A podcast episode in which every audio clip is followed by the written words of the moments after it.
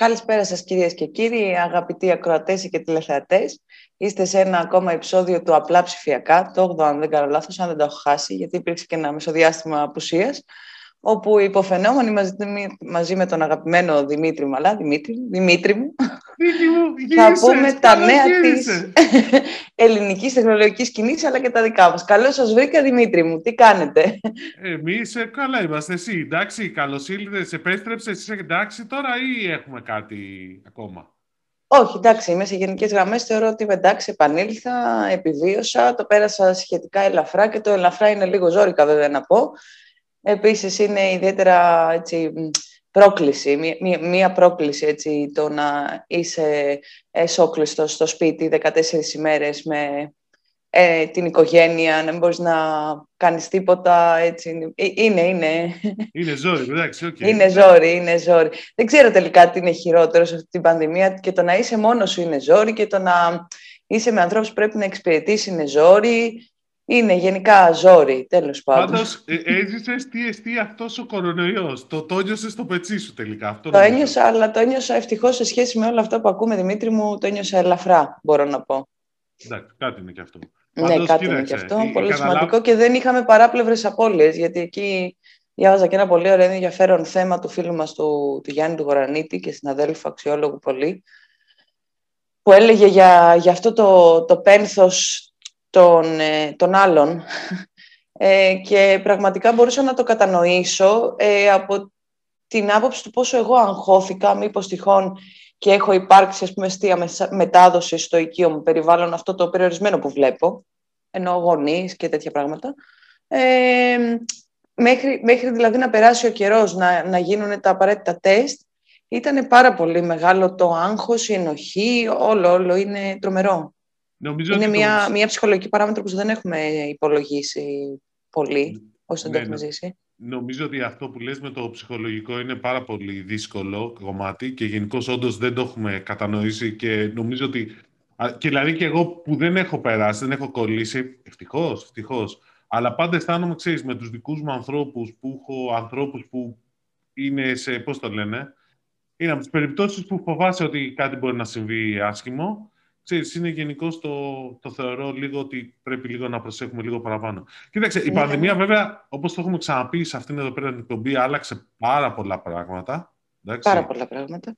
Γενικώ επιτάχυνε καταστάσεις και νομίζω ότι είχαμε και ένα παράδειγμα. Δηλαδή, ίσως το καλύτερο παράδειγμα επιτάχυνσης που έγινε στην Ελλάδα να είναι αυτή η ιστορία με τον ψηφιακό μετασχηματισμό του κράτους και νομίζω ότι είχε ένα ενδιαφέρον λίγο με αυτό που έγινε. Που είχαν τα Έχει ένα μεγάλο.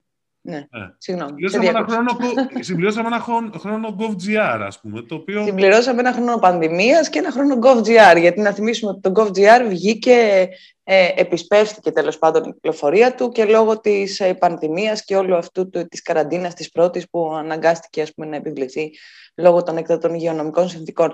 Μέσα στον ένα χρόνο δε έχουν γίνει πολλά στην συγκεκριμένη υπηρεσία, έτσι. Ναι, τα νούμερα τα οποία νομίζω ότι αν μας τα λέγανε το 2019 θα λέγαμε «Άντε καλή σώπασε». Έλα σώπασε. ναι, ναι, ναι. Δεν ξέρω. Κοίταξε. Ε, λέει 94 εκατομμύρια ψηφιακές συναλλαγές, 2,1 εκατομμύρια υπεύθυνες δηλώσεις, ε, σχεδόν 900.000 εξοδοτήσεις. Για μένα το πιο, μεγάλο, το πιο εντυπωσιακό νούμερο είναι το 1,7 εκατομμύρια εγγραφές στην άλλη συνταγογράφηση. Κοίταξε να δεις, ε, ναι, ε, αυτό είναι εξαιρετικό, είναι εξαιρετικά βοηθητικό και να συνυπολογίσουμε και τον εμβολιασμό μέσα σε όλο αυτό, έτσι, ο οποίος ε, έχει πάει πάρα πολύ καλά και με πάρα πολύ εύκολο και καθόλου γραφειοκρατικό τρόπο να μπορείς ναι. να ενημερώνεσαι αυτόματα, να πηγαίνεις στο ραντεβού σου, Δηλαδή δεν ξέρω για την υπόλοιπη διαχείριση της πανδημίας. Είναι κάτι που νομίζω θα συζητήσουμε την επόμενη μέρα με λίγο πιο ψύχρεμη ματιά γιατί τώρα υπάρχουν πολλές απόψεις και όλοι και με αυτή την ψυχολογία τέλος πάντων που έχουμε όντας σε αυτή την κατάσταση διαφωνούμε για πολλά, για πολλούς χειρισμούς, αλλά ο τρόπος του εμβολιασμού για μένα είναι πολύ, πάει πολύ καλά. Κοίταξε, εμένα επειδή ο πατέρας μου έχει πάει για την πρώτη δόση, είναι εντυπωσιακό δηλαδή πόσο γρήγορα τελειώνεις, γίνεται όλη η διαδικασία. Και επειδή έζησα και εγώ τη διαδικασία για να εγγραφεί και ε, να αλλάξει τα ραντεβού αν ήθελες και όλα αυτά, είναι πραγματικά δηλαδή εντυπωσιακό. Λες, είμαι σε άλλη χώρα. Ναι, ναι. Ε, μα και εγώ που ήθελα να, να κάνω άλλη συνταγράφηση για τη μητέρα μου και υπήρξε κάποιο πρόβλημα τέλος πάντων ε, στα χαρτιά, έστειλε ένα mail σε μια υπηρεσία. Το είχα κάνει πέρυσι, όταν ξεκίνησε η όλη ιστορία. Και έλεγα τώρα εντάξει, μαμά, θα πρέπει να πάω εγώ στο γιατρό για να σου γράψω τα φάρμακα, γιατί δεν το βλέπω, να μας απαντάνε και με mail, τηλέφωνο δεν σηκώνουν. Και την επόμενη μέρα μου είχαν απαντήσει και είχε λυθεί το πρόβλημα. Αυτό θα σου πω μόνο. Το οποίο έλεγα αποκλείεται, δεν είμαι. Δεν είμαι στην Ελλάδα, καλέ, είμαι αλλού. ναι, ναι, σοβαρά. Ε, ναι, γενικώς πάντως έχουμε και, ναι, γενικώς έχουμε πράγματα τα οποία γίνονται και γίνονται και νομίζω δεν είναι το μόνο. Το άλλο ενδιαφέρον νομίζω και είναι αυτό το θέμα το οποίο έχουμε και να συζητήσουμε αμέσως μετά είναι ότι υπάρχει κινητικότητα και το χώρο του διαστήματος. Δηλαδή, η Ελλάδα και στην Ελλάδα, παιδιά, αυτά όλα τα λέμε για την Ελλάδα, έτσι. Ναι, ναι, αυτό είναι το εντυπωσιακό. δηλαδή, υπάρχει κινητικότητα και ένα πρόσφατο παράδειγμα είναι η δημιουργία του ΕΣΑ BIC, BIC, της θερμοκηπίδας για τα ελληνικά startups που δραστηριοποιούνται στη διαστημική βιομηχανία. Εγώ δεν ήξερα ότι υπάρχουν και startups τόσα αρκετά ώστε να δικαιολογείται θερμοκηπίδα. Να σου πω την αλήθεια, ότι και εγώ το ήξερα. Για την ελληνική διαστημική βιομηχανία ήξερα, ρε παιδί μου, κάποιες εταιρείες που είναι ενεργές και κάνουν κάποια πράγματα, αλλά για startups όχι. Αλλά νομίζω ναι. ότι καλύτερα να μας τα πει ο καλεσμένος μας. Ε. Ο καλεσμένος μας, ο οποίος είναι. Ο οποίος κάτσε να τον τον βάλω μέσα. Άντε, σήκω, σήκω να τον πάρει, σήκω. ναι, ναι, το σηκώνω, ναι, τώρα, εντάξει, ήρθε. Λοιπόν, ε, έχουμε μαζί μας μέχρι να συνδεθεί, γιατί έχουμε αυτά τα γνωστά ζητήματα που πάντα υπάρχουν, ε, τον ε, ξενοφόντα Τσιλιμπάρη. Το είπα σωστά το όνομα ξενοφόντα, σωστά, έτσι δεν είναι. Ο οποίος είναι ο, ο άνθρωπος που τρέχει το, το ESA BIC, BIC, δεν ξέρω πώς θα το πείτε, που είναι η θερμοκηπίδα στην Ελλάδα. Είσαι mute. Ως γνωστόν είναι η ατάκα του... Big Business ε, Incubation Center.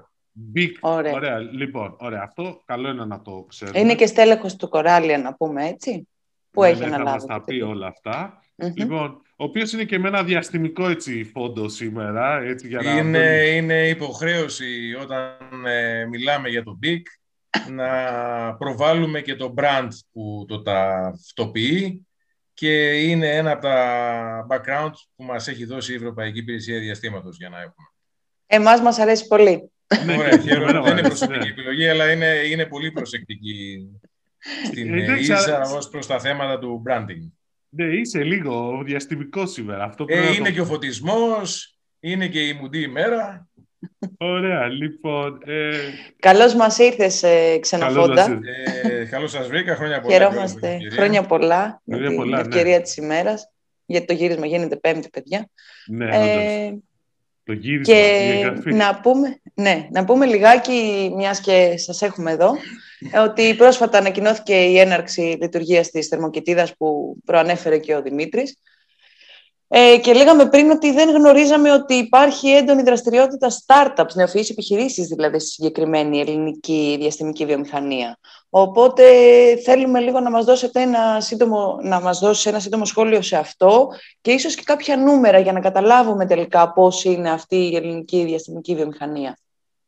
Κοιτάξτε, ε, υπάρχει μια προϊστορία που ενδεχομένως τα προηγούμενα χρόνια ήταν ε, ορατή στους ανθρώπους που είναι στο χώρο και λιγότερο ορατή ε, στην ευρύτερη ας πούμε, κοινωνία και οικονομία, αυτή η προϊστορία σιγά σιγά ε, δίνει αποτελέσματα και βρισκόμαστε τώρα να έχουμε κι εμείς, είμαστε 22η στην Ευρώπη, έχουν προηγηθεί άλλα 21 BICS σε διάφορα κράτη-μέλη της Ευρωπαϊκής Υπηρεσίας Διαστήματος, είμαστε 22η που αυτή την προϊστορία λίγο θα την κάνουν ακόμα πιο πολύ ουσία, διότι υπάρχει βιομηχανία, υπάρχει και η, η Ένωση Βιομηχανιών ε, διαστήμα, εταιριών που ασχολούνται με το διάστημα εδώ και αρκετά χρόνια. Ε, και τώρα έχουμε και την ευκαιρία να βοηθήσουμε και μικρές εταιρείες, ε, νέους ανθρώπους με ωραίες ιδέες για να κάνουν έξυπνες εταιρείες. Ωραία, να σου πω, πώς, προέκυψε όμως αυτό, δηλαδή, τι ήταν αυτό που έπεισε την, ε, την ΕΖΑ, δηλαδή τον Ευρωπαϊκό, το, είναι το, η Ευρωπαϊκή Διαστημική Υπηρεσία είναι η ΕΖΑ για όσοι δεν το ξέρουν, δηλαδή, τι ήταν αυτό που την έπεισε να, να γίνει και να βάλει και στην, να φτιάξει και στην Ελλάδα μια θερμοκοιτίδα, δηλαδή, ξέρεις, όπως, όπως σας είπα, Ωραία. Υπάρχει, υπάρχει βιομηχανία καταρχάς, η οποία, επειδή με, μου ζητήσατε να, να μιλήσω για κάποια νούμερα, έχει ένα τζίρο της τάξης των σχεδόν 200 εκατομμυρίων ευρώ ε, τον χρόνο. Είναι γύρω στις 50 εταιρείες ε, ε, που έχουν ε, αντικείμενο που σχετίζεται με το διάστημα. Ε, γύρω στους 2.500 εργαζόμενους υψηλών προσόντων με λαμπρές σπουδές περισσότεροι σε πολύ εξειδικευμένα τεχνολογικά αντικείμενα εχμής. Υπάρχει λοιπόν το οικοσύστημα που ε, χρειάζεται προκειμένου να δημιουργηθεί και το οικοσύστημα των startups.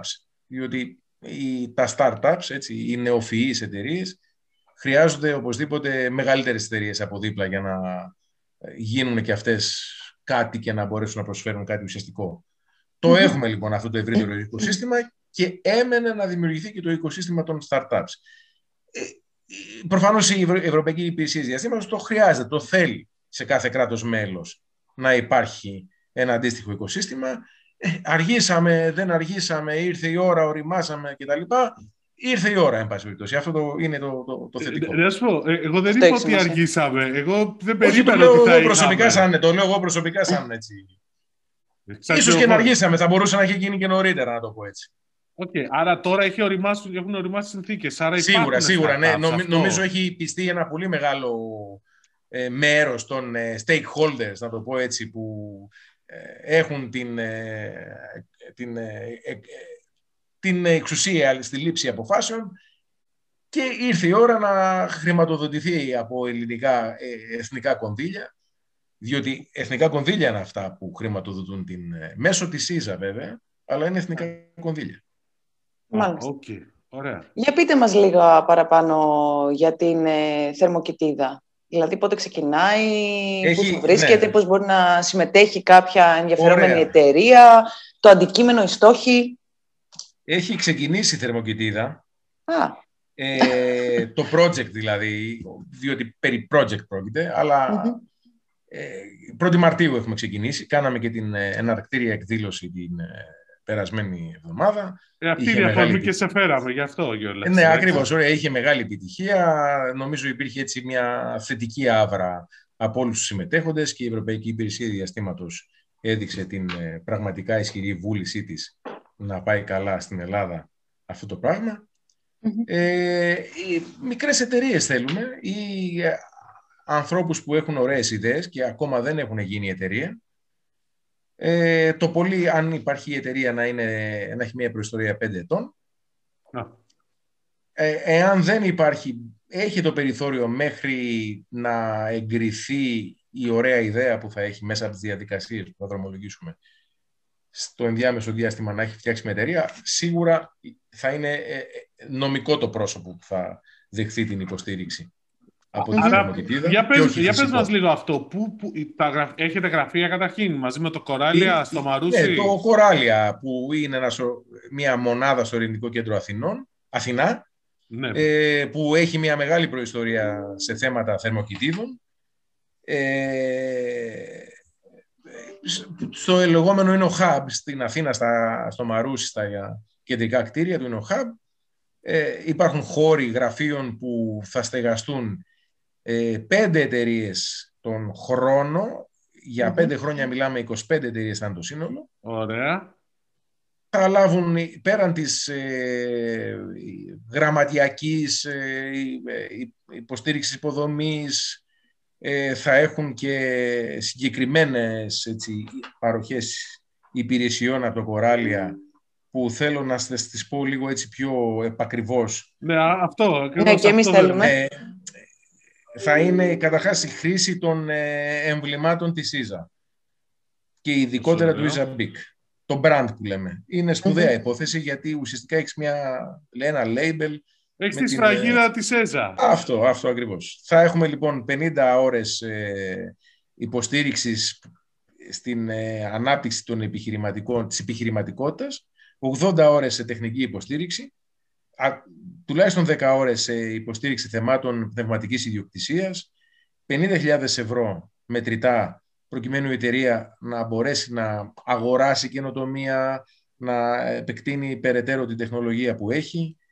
Ε, όπως είπα και πριν τον χώρο των γραφείων, ε, εκπαιδευτική υποστήριξη σε θέματα επιχειρηματικότητας, ε, δυνατότητα να κατευθύνουμε τις μικρές αυτές εταιρείες σε χρηματοοικονομικά εργαλεία για να μπορέσουν να βρουν χρηματοδότηση, ε, να τις εντάξουμε στα ευρύτερα διεθνή δίκτυα της Ευρωπαϊκής Υπηρεσίας Διαστήματος με άλλες εταιρείες, με άλλους ε, stakeholders που βοηθούν την κοινοτομία. Υπάρχει λοιπόν ένα πλέγμα, πώς να το πω, υπηρεσιών που αν το θέλετε όλη αυτή η ιστορία είναι ένα φροντιστήριο. Ένα φροντιστήριο για ανθρώπους που έχουν από μία ιδέα άντε και μία μικρή εταιρεία και παλεύουν αυτή την εταιρεία να την κάνουν ορθοποδήσει, χρειάζεται ένα φροντιστήριο. Ποια. Και αυτό το φροντιστήριο έχει δομή, δεν είναι τυχαίο. OK, okay, πότε ξεκινά, εννοώ πότε, πότε αρχίζει, δηλαδή ποια μια διαδικασία για να μπει κάποιος μέσα. Ε, εγώ, εγώ με την Νίκη έχουμε μια ιδέα, ας πούμε, που θεωρούμε ότι είναι σχετική με το διάστημα. Εντάξει, ναι, λέω στην space, ξέρω εγώ, οτιδήποτε. Ε, τι κάνουμε, παίρνουμε. Ναι, γεια σου ξενοφόντα, ήρθαμε, έχουμε μια καλή ιδέα. Βάλε μας. Μπορεί, μπορεί να είσαι και πολύ κοντά έτσι όπως το θέτεις. Ε, Α, τόσο καλά. Έχουμε φτιάξει ένα ωραίο site, το Isabig ε, GR, όπου καλό είναι να προωθηθεί. Ιζα, όπως το ακούμε, Isabig, μία λέξη. Isabig με παύλα, Isabig με παύλα, .gr. Ε, έχουμε λοιπόν ένα κομμάτι του, ένα επιλογή στο μενού είναι τα frequently asked questions. Εκεί έχουμε αναπτύξει όλα τα επιμέρους ζητήματα που κανείς χρειάζεται να γνωρίζει. Ε, θα δει κάποιος ότι τα κριτήρια είναι αυτά που σας ανέφερα. Οι εταιρείες πρέπει να είναι πώς να το πω, εγγεγραμμένες σε ελληνικά μητρώα, ε, ε, ελληνικά μητρώα εταιριών. Ε, θα έχουμε πολύ σύντομα ε, ξεκινήσει με την ε, προκήρυξη του πρώτου call, της Α, πρώτης ας πούμε προκήρυξης. Αυτό. είναι ζήτημα ας πω πολύ λίγων εβδομάδων. Ε, θα ανεβάσουμε και τα σχετικά κείμενα που διέπουν το call, προκειμένου ο ενδιαφερόμενος να έχει όλη την πληροφορία. Και ευελπιστούμε γύρω στον αρχές Ιουνίου να μπορέσουμε να αξιολογήσουμε τις πρώτες Και αυτό θα είναι για φέτος. Άρα ουσιαστικά ξεκινάτε μια διαδικασία ότι να φανταστούμε από το φθινόπωρο περίπου θα ξεκινήσει ο πρώτος Από το κύκλος. φθινόπωρο μπορούμε να υποθέσουμε εύλογα ότι θα έχουμε τις πρώτες λίγες εταιρείες για το έτος 2021. Ναι, να σε ρωτήσω κάτι τώρα πάνω σε αυτό. Ε, υπάρχουν κάποια παραδείγματα εταιρεών, δηλαδή έχετε υπόψη σας, δηλαδή ξεκινήσει πέντε θα βρείτε πέντε, είναι, μήπως είναι λίγες οι πέντε, μήπως είναι πολύ περισσότερες, ξέρεις. Προσπαθούμε και εμείς να καταλάβουμε λίγο... Κοιτάξτε, ε, το διάστημα μπορεί ως χώρος ε, επιχειρηματικότητας να ακούγεται λίγο εξωτικό, αλλά τελικά ίσως να μην είναι και τόσο. Αυτό θέλουμε να μας πεις λίγο. Ίσως να μην είναι και τόσο. Ε, διακρίνουμε, ας πούμε, δύο κατηγορίες ε, τεχνολογικών ε, δραστηριοτήτων σε αυτό που ονομάζουμε διάστημα. Το λεγόμενο upstream και το λεγόμενο downstream. Το upstream είναι ας πούμε όποιες τεχνολογίες έχουν να κάνουν ε, με συστήματα που θα μπουν στο δορυφόρο, ε, chips, υπολογιστικά συστήματα, συστήματα για την δομική ας πούμε σύσταση του δορυφόρου, ε, την, ε, τον έλεγχο της ε, ισχύως, τον προσδιορισμό της τροχιάς του, τις τηλεπικοινωνίες, τους υπολογιστές που θα βρίσκονται μέσα στο δορυφόρο, όποιο άλλο όργανο βρίσκεται στο δορυφόρο. Αυτό λοιπόν το upstream. Το downstream είναι όλες οι εφαρμογές που μπορεί κανείς να αναπτύξει αξιοποιώντας τα δεδομένα που δίνει ο δορυφόρος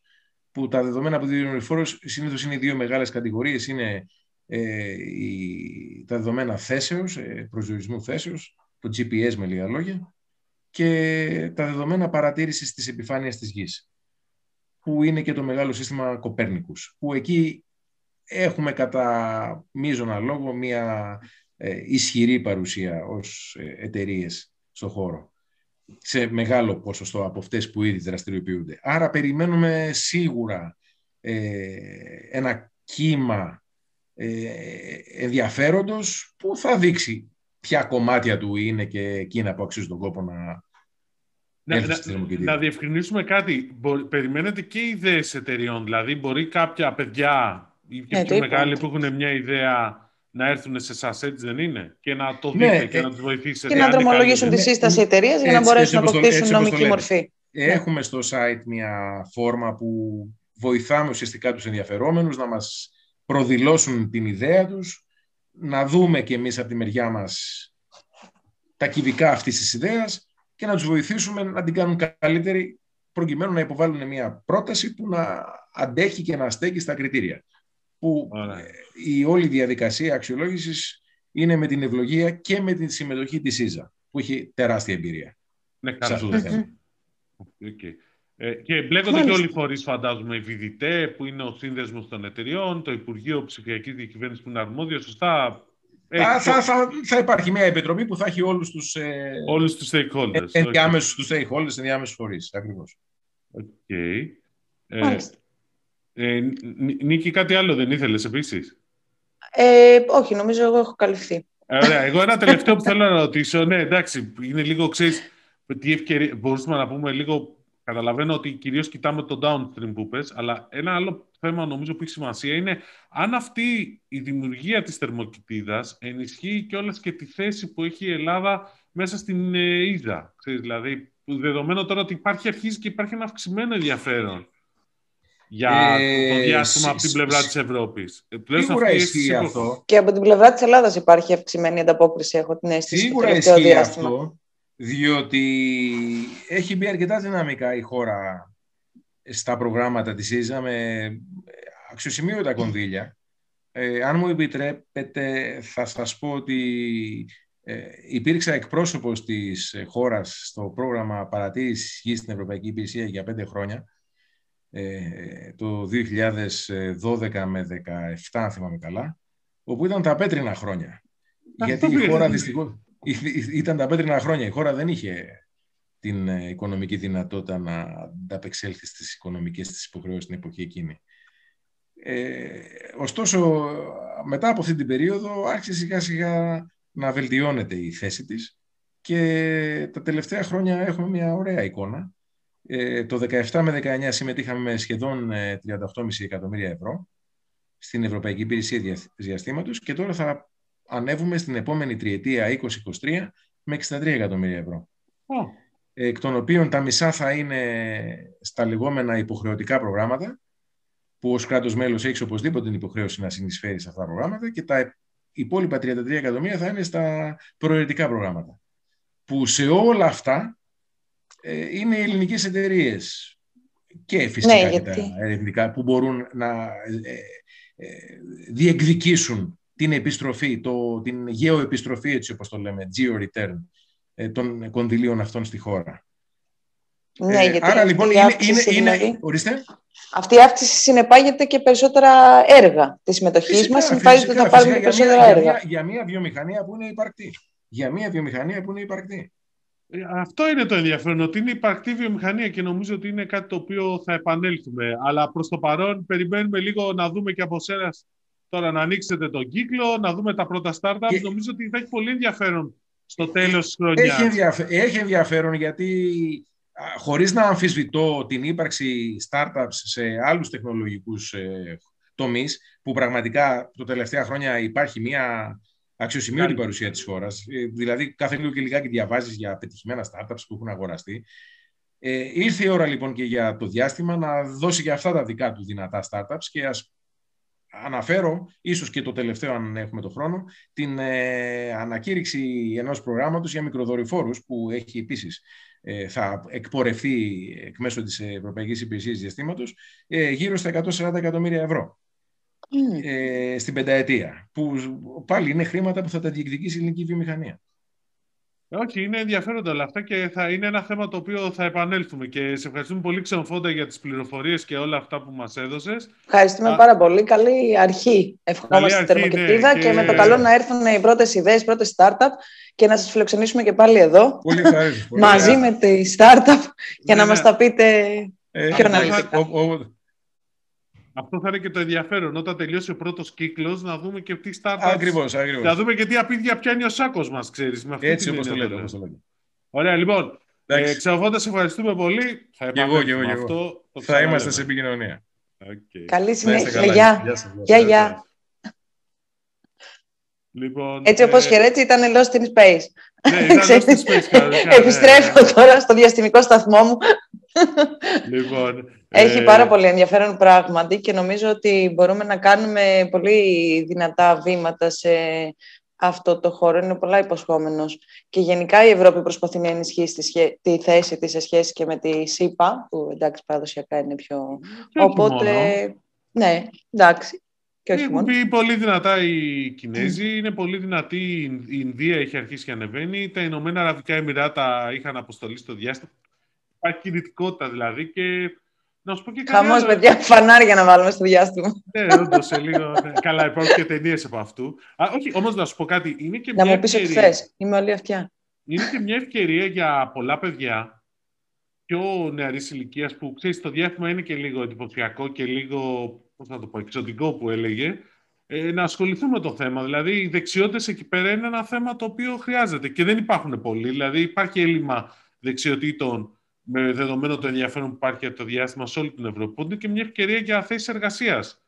Και το λέω αυτό γιατί γενικώ ε, υπάρχει μια μεγάλη κουβέντα αυτή την περίοδο, μάλλον τα τελευταία χρόνια, εντάθηκε τώρα ακόμα περισσότερο για το θέμα των δεξιοτήτων και της διαβίου μάθησης και το upskilling, το οποίο στα ελληνικά είναι... Reskilling, ναι, ναι. reskilling, δηλαδή ότι μαθαίνουμε νέες δεξιότητες, αυτό. Και... Μαθαίνουμε νέες δεξιότητες και έτσι όπως προέκυψε και από την πρόσφατη παρουσίαση που έκανε η Microsoft με αφορμή ε, τη συνεργασία της με το Regeneration και τα προγράμματα που θα ενεργοποιήσει και αυτά που ήδη τρέχουν τέλος πάντων, που απευθύνονται στο upskilling, reskilling, όπως και να το πούμε γενικά, στην αναβάθμιση των δεξιοτήτων που ήδη έχουν φοιτητές εργαζόμενοι και στη σύνδεση με την ε, επιχειρηματική σκηνή.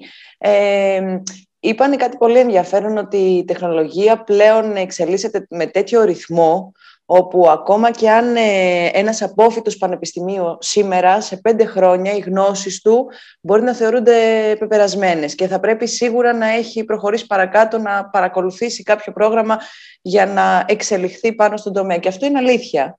Οπότε, ακόμα και να μην χρειαζόταν σε αυτούς που σήμερα είναι 50-60, ε, πλέον χρειάζεται και στους νέους.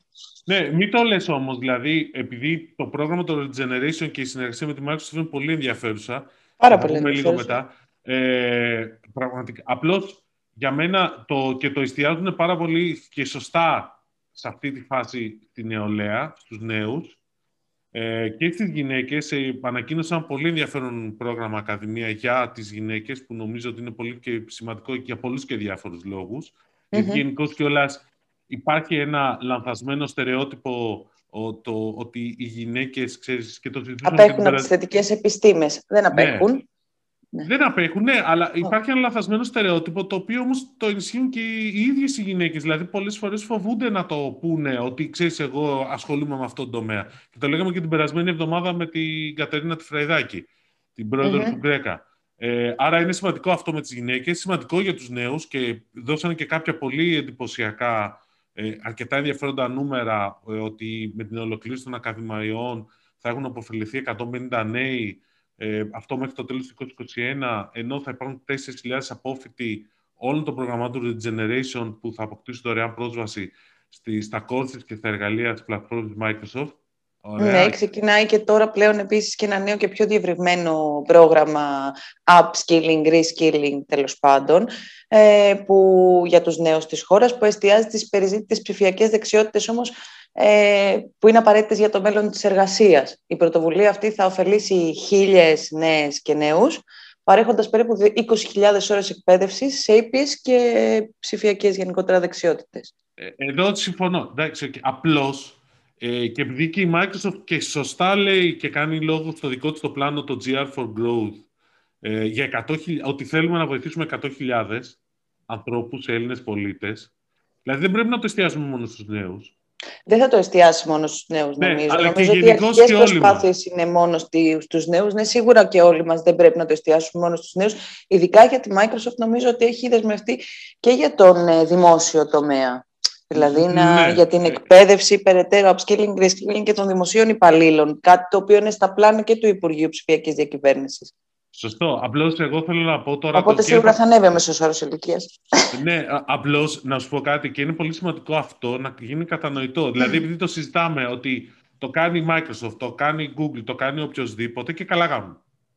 Είναι και λίγο και εταιρική κοινωνική ευθύνη και λίγο και σωστά και είναι και λίγο ότι βοηθάω να βρω και εγώ εργαζόμενους για, για τις δουλειές που θα ανοίξω.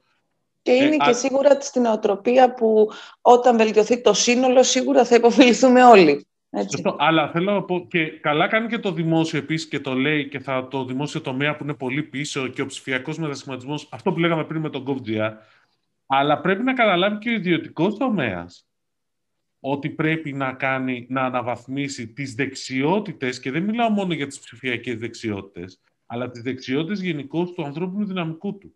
Γιατί οι ψηφιακές θεωρώ... τεχνολογίες μπλέκουν σε πολλά κομμάτια πλέον και χρειάζεται κάποιος που έχει μάθει, δηλαδή ακόμα τι να σου πω τώρα, ακόμα και την αποθήκη να δουλεύει κάποιος. Έχει αλλάξει πλέον η αποθήκη ή θα αλλάξει, αν θέλεις να επιβιώσεις. Άρα πρέπει να τον εκπαιδεύσεις. Πρέπει να τον εκπαιδεύσεις και δυστυχώς θεωρώ ότι είναι κάτι το οποίο οι ελληνικές επιχειρήσεις, δεν ξέρω, ίσως λόγω και του μεγέθους τους, δεν κάνουν δεν υπάρχουν. Δηλαδή, στο εξωτερικό βλέπεις πολύ οργανωμένες προσπάθειες. Βλέπεις ανθρώπους που μπορούν να ζητήσουν, ας πούμε, εξάμεινη άδεια, άδεια ενός έτους, άνευ αποδοχών, για να μπορέσουν να κάνουν το upskilling, skilling, μπορούν να συμμετέχουν, ας πούμε, σε κάποιο μεταπτυχιακό ή άλλου είδους ε, εκπαιδευτικό πρόγραμμα. Οι ίδιες οι εταιρείες διοργανώνουν σεμινάρια για τους εργαζόμενους, ώστε να μπορέσουν να προάγουν αυτή την ψηφιακή εξέλιξη και να τους κάνουν πιο καταρτισμένους για την επόμενη μέρα. Εδώ, δεν ξέρω, μπορεί να σχετίζεται και με το μέγεθος, γιατί εδώ οι εταιρείες είναι μικρομεσαίες, αλλά οι μικρομεσαίες με το μικρό πολύ πιο μεγάλο από το μεσαίες. Ε, εννοείς ότι είναι 10-20 άτομα, αυτή την Ναι, είναι 10-20 άτομα και σε αυτά τα 10-20 άτομα δεν ξέρω, ας πούμε, αν, αν, αν βγαίνουν οι αριθμοί για να το κάνει. Οπότε ίσως έχει ενδιαφέρον. Βέβαια, ε, πάντα ε, σε συνδυασμό και με την ελληνική νοοτροπία που κοιτάει τους αριθμούς πολύ στεγνά.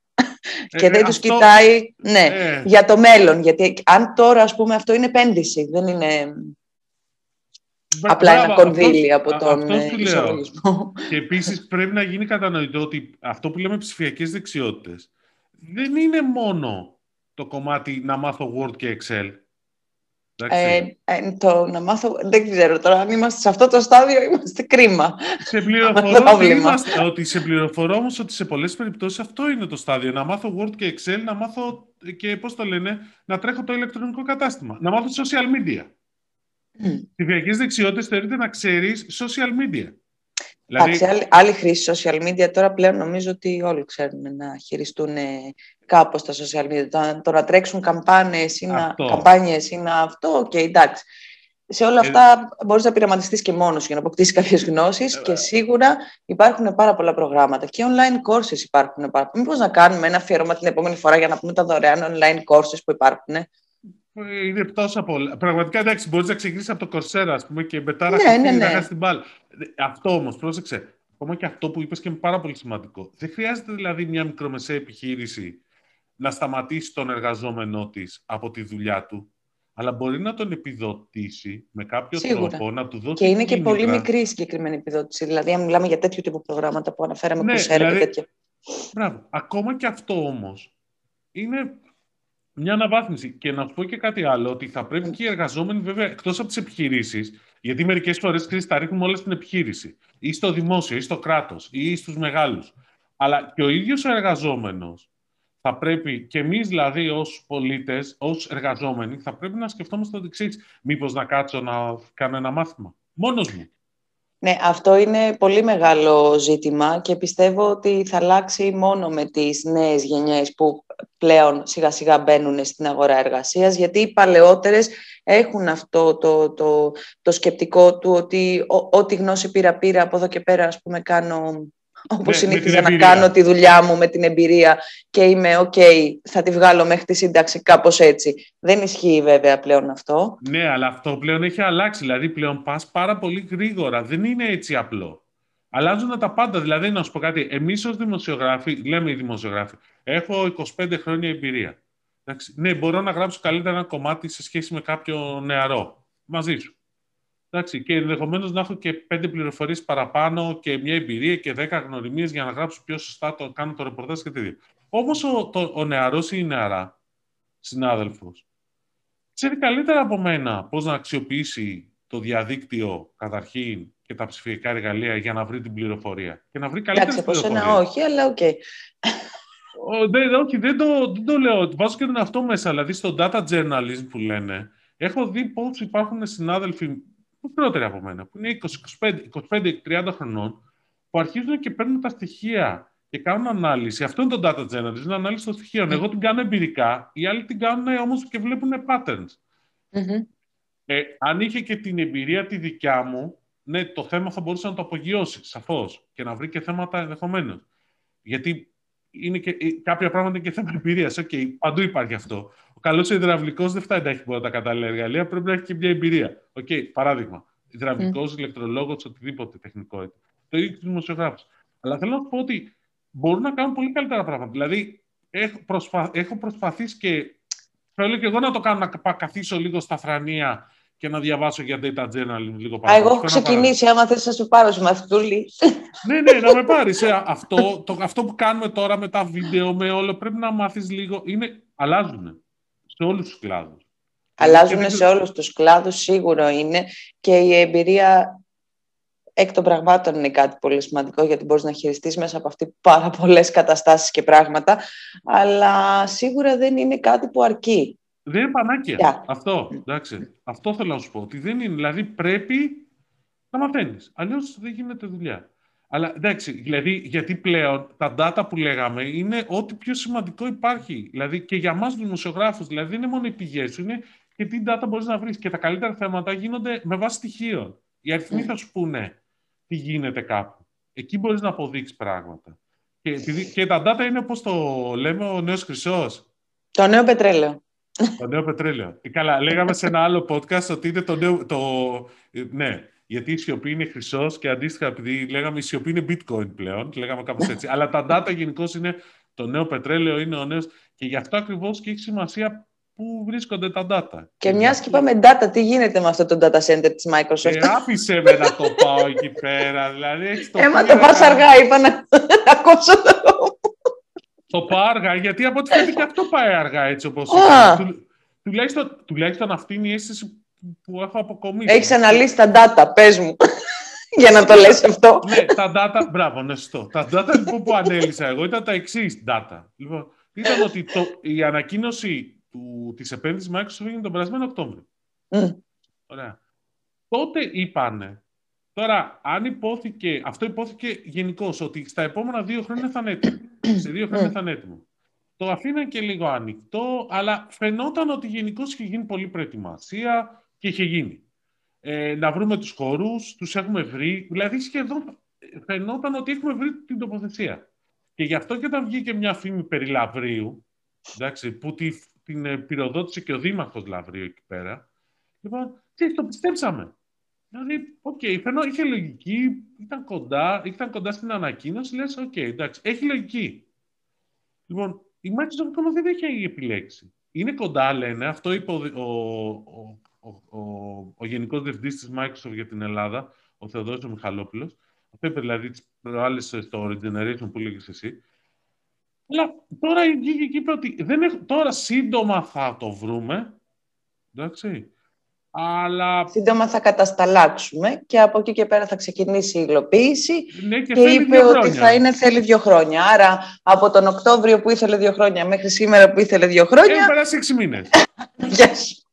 δηλαδή πάμε 20-23, άρα να φανταστούμε ότι δεν θα είναι... Ε, τώρα ξέρεις, η Ελλάδα είναι, θα έχει καμία καθυστέρηση. Τι, έτσι, είπαμε. Έχουμε προχωρήσει, αλλά. Σίγουρα να περάσουμε τις Επίσης, βέβαια, όμως, να πούμε ότι όπως είχε πει σε παλαιότερη ενημέρωση ο ναι. κύριος Μιχαλόπουλος, η επιλογή δεν γίνεται από την ε, Microsoft της Ελλάδας, γίνεται από τα κεντρικά έτσι, των χώρων. Ε, χρειάζονται πολύ εξειδικευμένα κριτήρια για την επιλογή ε, των ε, data centers, οπότε η καθυστέρηση αυτή τη φορά δεν θα βαρύνει τη χώρα μας, Δημήτρη. Όχι, όχι, δεν είναι... Καλά, εντάξει, όχι, φοβάμαι ότι δεν θα φταίνει και αυτοί, γιατί αυτοί θα Καλά. επιλέξουν, αλλά μετά θα αρχίσουν οικοδομικές άδειες, πολεδομικέ, να φτιάξουμε τα δίκτυα. Αυτή τι γίνεται, τα βγάζεις online από τον gov.gr ή όχι; Όχι, όχι όλα. Νομίζω όχι όλα. Αυτό να το πούμε στο, στον Κυριάκο τον Πιερακάκη να, πούμε, να τα προχωρήσει και αυτά για να τελειώσει. Μπορεί, ε, ναι. μακάρι να μπορούσαμε, αλλά... Δηλαδή, σε κάθε περίπτωση, τέλος πάντων, ακόμα δεν έχει επιλογή για το data center. Δεν έχει γίνει η επιλογή. Ναι, δεν, έχει τελειώσει το θέμα. Έχει ναι, τελειώσει μόνο ένα θέμα. Πώς θα λέγεται; Πώς θα λέγεται; Greece South. Α, OK, okay, ναι. και κάτι είναι αυτό. Δηλαδή, δεν είχαμε όνομα του λες. ναι, αφήνει όμως ανοιχτό το ενδεχόμενο να υπάρξει και Greece North. Ναι. Αλλά θέλω να σου πω ότι γενικώς. Τώρα εντάξει, να σου πω τη μαύρη αλήθεια, δεν ξέρω αν αυτή η καθυστέρηση της Microsoft. Εντάξει, ήταν πολύ μεγάλο data center, δεν τα αφορά μόνο την Ελλάδα. Ενδεχομένως αφήνει βέβαια περιθώριο και για άλλους να μπουν λίγο γρήγορα και να παίξουν μπάλα παρεμπιπτόντως. Δηλαδή, η Lambda Helix πάει πολύ γρήγορα πάνω σε αυτό το θέμα με, μετά την εξαγορά και όλο ο, ο CEO της, ο διευθύνων σύμβουλος Lambda Helix, ο Απόστολος ο Κάκος, όλο λέει ότι έρχεται η επένδυση, έρχεται η επένδυση. Βέβαια και αυτός όλο για την επένδυση λέει, ελπίζω να την ανακοινώσει, γιατί δύο μήνες τώρα λέει είναι κοντά η ανακοίνωση. Ελπίζω και αυτός να ανακοινώσει, για να έχουμε και κάτι να ασχολούμαστε κιόλας, γιατί αρχίζει και είναι λίγο. Γιατί έχεις παράπονα, Δημήτρη, που δεν έχεις θέματα, παιδί μου; Όχι, εδώ πέρα μάλλον ναι, έχεις δίκιο. Ότι εδώ μάλλον για το. Τώρα έχουμε αρχίσει με το 5G. Για τις πρωτιές. Για τις πρωτιές, ναι.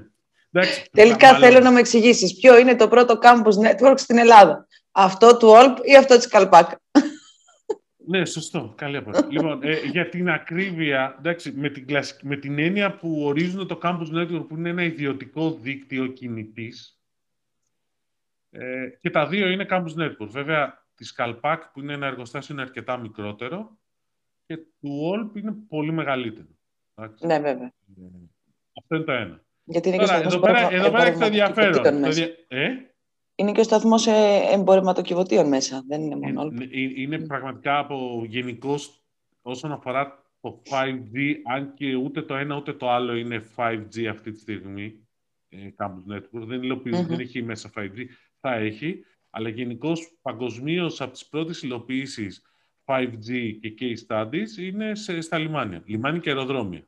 Mm. Στο αεροδρόμιο θα έχει γενικώς ένα τέτοιο. Πόσο μου έχουν λείψει και τα δύο από αυτά που λες. Τα αεροδρόμια, ναι, και εμένα. Και τα λιμάνια. Ναι, τα, τα λιμάνια γιατί, εντάξει, πηγαίνεις. Τι γιατί, παιδί μου, να πάρουμε το πλοίο, να πάμε σε νησί. Η μάνα σου, εγώ και εσύ που λέει το άσμα. Τι δεν καταλαβαίνω τι εννοεί. Γιατί λέει. Πα και στη σκληρά, δεν έχω πρόβλημα σε αυτό. Εδώ δεν μπορώ να πάω σε άλλο λομό. Ποια ξηρά. Λέμε στο και εσύ. Σε άλλο Δήμο δεν μπορείς να πας. Μπορώ περπατώ. Αυτό. Ακόμα χειρότερα. Πού λες τώρα; Και μέρα, εγώ είμαι που είμαι στα σύνορα τριών Δήμων να δεις γέλιο. Αλλά περπατάω. Εσύ είσαι από τους τυχερούς, φιλαράκι. Ναι, γιατί αλλάζω Δήμου. Ναι, εντάξει. Σήμερα θα είμαι Δήμο Αθηναίων, αύριο Δήμο Γαλατσίου. Ναι, σωστά. Και είμαι στο Δήμο Νέα Ιωνίου. Ε, λοιπόν, τι έχει γίνει; Η Vodafone ανακοίνωσε το έργο το συγκεκριμένο, το Campus Network στο NOL mm. και λέει μέσα το πρώτο δίκτυο. Το πρώτο ιδιο, αυτό, ιδιωτικό δίκτυο. Και υπήρξε μια γκρίνια λίγο στο Facebook. Ε, αυτό είναι το πρώτο δίκτυο, μα αφού έχει βγει η Καλπάκ. Η ανακοίνωση όντως της Κοσμοτέ έχει γίνει πιο νωρίς. Η αλήθεια είναι συνήθως στη μέση. Δηλαδή, το δίκτυο, όπω λένε οι πληροφορίες, το δίκτυο της Vodafone, αυτό μάλλον αυτό το έργο, έχει τελειώσει ουσιαστικά από το περασμένο καλοκαίρι. Mm-hmm. Απλώς δεν είχε ανακοινωθεί ακόμα. Εντάξει, οπότε είναι λίγο, ξέρεις, ποιος το έχει Γιατί πρώτος... όμως αν έχει τελειώσει από το προηγούμενο καλοκαίρι δεν έχει ανακοινωθεί, θα πω εγώ. Αυτά. Εξαιρετική ερώτησή σας τώρα. Νομίζω ότι είναι λεπτές ισορροπίες γενικότερα. Σε κάθε ε, περίπτωση, εν πάση περιπτώσει, το ποιος είναι ο πρώτος και ποιος είναι δεύτερος. Εντάξει δεν έχει σημασία. Σημασία έχει ότι έχουμε πάρα πολύ μεγάλα βήματα προς αυτό το τομέα. Έτσι, ναι, στα ιδιωτικά κινητά δίκτυα και ειδικά για ένα νευραλικό ε, τέτοιο όπως το λιμάνι, ας πούμε, όλπ, θα, θα, θα δώσει πάρα πολύ μεγάλη διευκόλυνση. Ναι. Διευκολύνει πολλά πράγματα. Ε; Μπράβο, αυτό, κοίταξε. Θέλω να μας πεις λίγο για τις εφαρμογές. Τι σημαίνει; Τι σημαίνει; Κοίταξε, πρακτικά είναι ότι σε, ένα τέτοιο, σε μια τέτοια εγκατάσταση όπως είναι το λιμάνι του Πειραιά ή το λιμάνι της Θεσσαλονίκης ή το λιμάνι της Πάτρας πήγα να πω, αλλά το λιμάνι της Πάτρας πρέπει πρώτα να το αξιοποιήσω σοβαρά, αλλά αυτό είναι μια άλλη ιστορία. Εντάξει, τώρα λοιπόν. μην αρχίσουμε τα λιμάνια. Παίζει για το, για το όλο. Ε, ή στο αεροδρόμιο, ας πούμε. έχουμε και πολλά. ναι, έχουμε και πολλά και, και επίσης και τα αεροδρόμια είναι πολύ σημαντικά. Ε, είναι το εξής το μεγάλο πλεονέκτημα ότι μπορείς να χρησιμοποιήσει ένα δίκτυο κινητής τηλεφωνίας μια υποδομή δικτύου, που είναι ένα ιδιωτικό δίκτυο, προκειμένου να προσφέρεις πολύ καλύτερες ποιοτικά υπηρεσίες μέσα εκεί στο χώρο. Μπορείς δηλαδή να υλοποιήσει αισθητήρες, μπορείς να υλοποιήσει ένα πραγματικό Internet of Things, χωρίς τους περιορισμούς που σου θέτει το WiFi όσον αφορά και το κομμάτι των συσκευών που χωράνε μέσα σε ένα δίκτυο, όσο και, και, και, όσο επίσης και στο, ε, στο χρόνο απόκρισης, στο latency. Mm. Θα δίνει αυτά και το 4G σε κάποιο βαθμό, αλλά όχι τόσο όσο το 5G. Εκεί πέρα είναι η διαφορά. Δηλαδή, Όταν λοιπόν περάσει αυτό το δίκτυο σε 5G, θα μπορεί να γίνουν εντυπωσιακά πράγματα στο λιμάνι. Ναι, έτσι. δηλαδή μιλάμε για εφοδιαστικές αλυσίδες, πολύ καλύτερη διαχείριση εφοδιαστικής αλυσίδας. Ε, Αυτοματοποίηση σε πάρα πολλές λειτουργίες. Ναι, εκεί είναι που πραγματικά το 5G δείχνει τα δόντια του, αν θες, και τι πραγματικά μπορεί να αλλάξει. Αλλά εντάξει, έχουμε λίγο, όχι πολύ θα έλεγα, νομίζω ότι από το 2021 στο τέλος 2022 θα αρχίσουν να, να δουλεύουν το 5G εκεί πέρα. Δηλαδή στην περίπτωση του Καλπάκ είναι οι Κοσμοτές, στην περίπτωση του, του Όλπ είναι η Vodafone, ε, είναι εταιρείες που αναπτύσσουν τα δίκτυά τους. Εξοπλισμό έχουν, έτσι και λέω δεν είναι και δύσκολο. Δεν είναι και δύσκολο. Δεν θέλει και πο, πολλά πράγματα για να αναπτύξει ένα δίκτυο μέσα σε μια ιδιόκτητη εγκατάσταση. Είναι και αυτό σημαντικό. Δηλαδή, πας βάσει κεραίες. Είναι πολύ πιο εύκολο. Εντάξει, μετά θέλει να αναπτύξει εφαρμογή και όλο αυτό, αλλά πραγματικά έχει πολύ ενδιαφέρον και νομίζω ότι θα δούμε πολύ ενδιαφέροντα πράγματα σε αυτό το κομμάτι και στην Ελλάδα. Μην ξεχνάμε ότι στη Γερμανία, ας πούμε, οι πρώτες εφαρμογές 5G είναι στην αυτοκινητομηχανία, στα μεγάλα εργοστάσια των ε, κατασκευαστών οχημάτων. Mm-hmm. Εντάξει, στην Ελλάδα δεν έχουμε αυτοκινητομηχανία, θα μου πεις τώρα. Οπότε... Εντάξει, έχουμε άλλα λιμάνια. Ναι. Αυτό, έχουμε λιμάνια, έχουμε αεροδρόμια, έχουμε σταθμούς.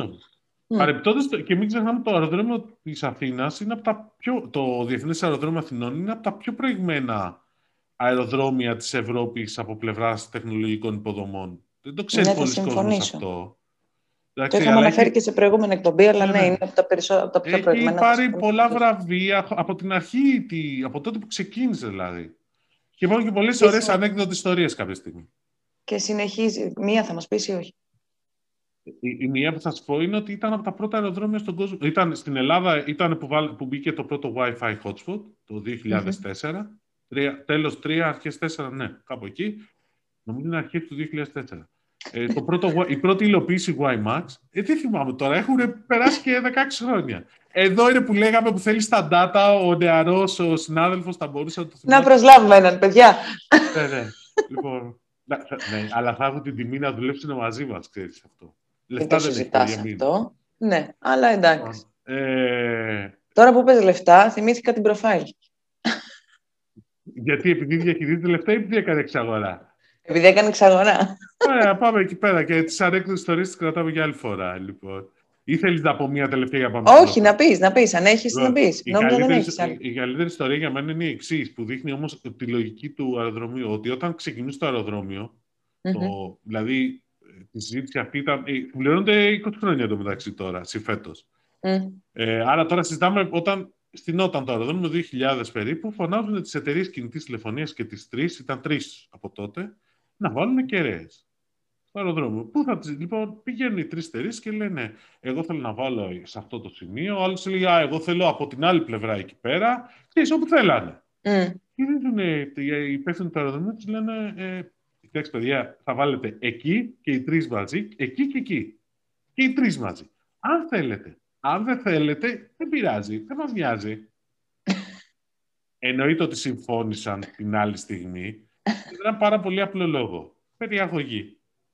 Ε, ναι.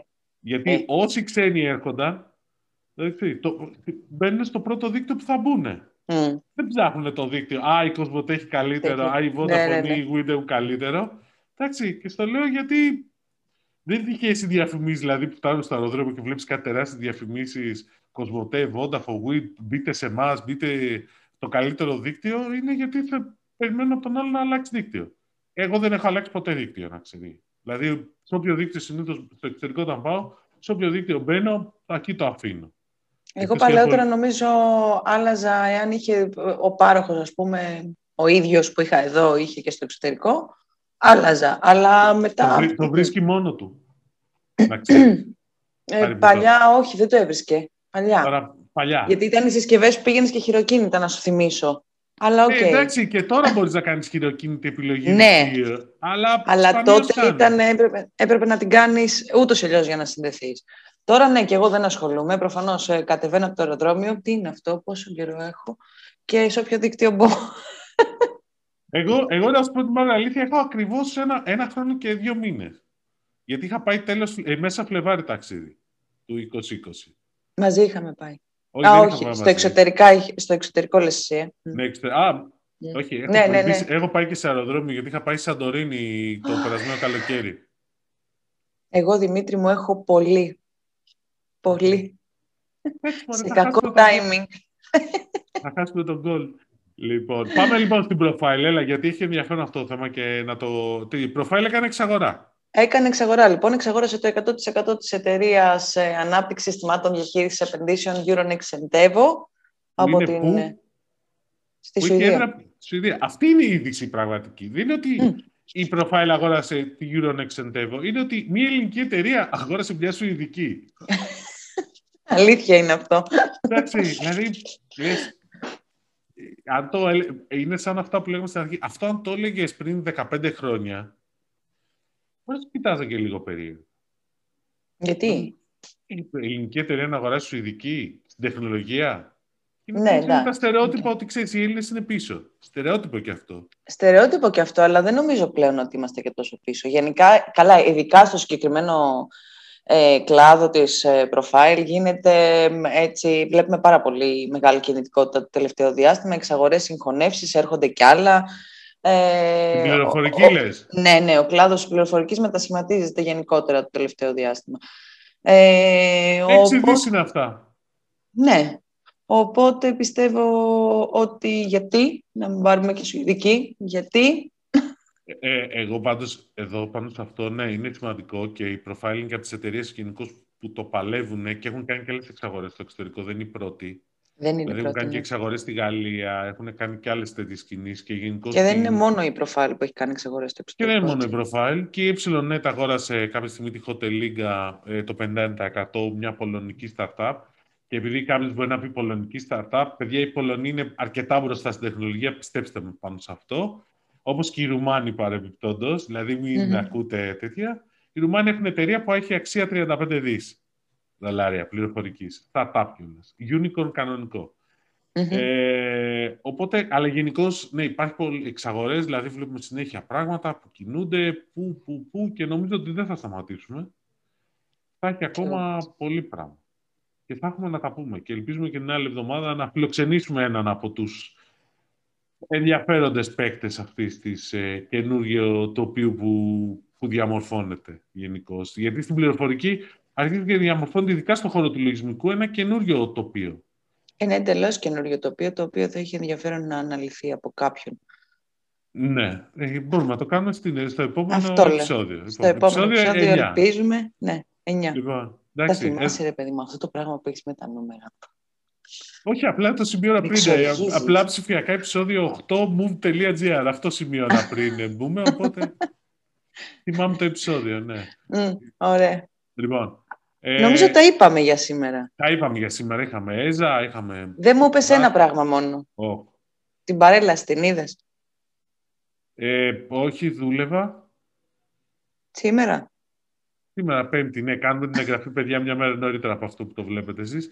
Ε, ναι, εντάξει, αυτό προφανώς. Το έχουμε ξαναπεί πολλές φορές. Ναι, ε, ναι, δούλευα. Έχω κάτι projects που πρέπει να τελειώσουν. Α, ναι, είναι αυτά τα, τα projects που πρέπει να τελειώσουν. Εγώ πάντως την είδα. Δεν ξέρω αν φταίει η πανδημία, ο κορονοϊός.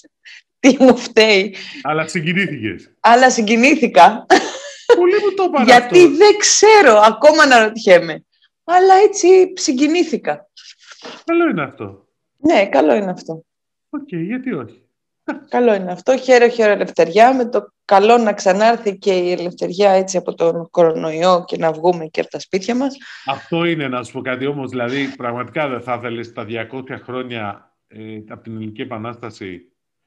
Θα ήθελα, αλλά δεν το έχουμε με τους εορτασμούς. Ναι, δεν Αν σκεφτούμε τις ημερομηνίες και τα 100 χρόνια και τα 150 χρόνια, δεν μας πάει. Μικρασιατική καταστροφή στην πρώτη περίπτωση. Μετά τι ήταν, κάτσε, περίμενε, κόλλησα τώρα. Ε... Χούντα, πάμε. Χούντα, σωστά.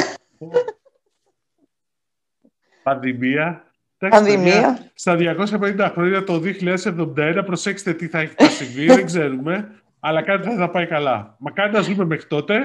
Ναι, ναι, ναι. Λοιπόν, θα είμαστε κάτω. Πλησιάζουμε κάτω αιτία. Ναι, okay. Καλά, βέβαια, έχω πεθάνει στο γέλιο μου ότι έχω δει στο Facebook γίνεται και στα social media γενικώς γίνεται χαμός με αυτό. Γιατί; Ε, τις φωτογραφίες που ανεβαίνουν, που ανεβάζονται, ναι. τις ολιάδε.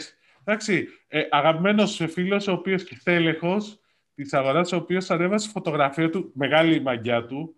Εντάξει, ε, στο Λίτσο Ολιά, κανονικά, είναι άνω των 50 ο άνθρωπος. Mm. Στο Λίτσο Ολιά, κανονικά, και ο οποίος να λέει δίπλα έβαλε τη φωτογραφία του που τον είχαν ντύσει τσολιαδάκι. Αχ, εντάξει, πω, πω. Στα 50 χρόνια. Φοβερό. Εντάξει. δηλαδή, respect, εντάξει, ξαναπώ, τι έβαλε. Ποια χαρά που πήγαινε. Μπράβο στον Νίκο. Λοιπόν, ε, ωραία, λοιπόν. Όχι Χάρηκα που τα ξανάπαμε, παιδιά. Να ευχαριστήσω πάρα πολύ και τη Μαρία τη Μόσχου που βοήθησε στην ε, προηγούμενη εκπομπή. Σας καμάρωσα και σας απόλαυσα. Ναι, ναι. Ε, θα την ανανεώνουμε. Θα τη φέρουμε μια φορά να μας σχολιάσει. Ναι, θα τη φέρουμε οπωσδήποτε. Ανανεώνουμε το ραντεβού μας για την επόμενη εβδομάδα. Ελπίζουμε να σας κρατήσαμε καλή παρέα και να σας δώσουμε έτσι λίγο διαστημική γεύση. ναι, όντως. Διαστημική γεύση. Κράτησε το για το κείμενο. Λοιπόν, και ναι. σας ευχαριστούμε πολύ. Καλή συνέχεια. Καλή συνέχεια. Γεια.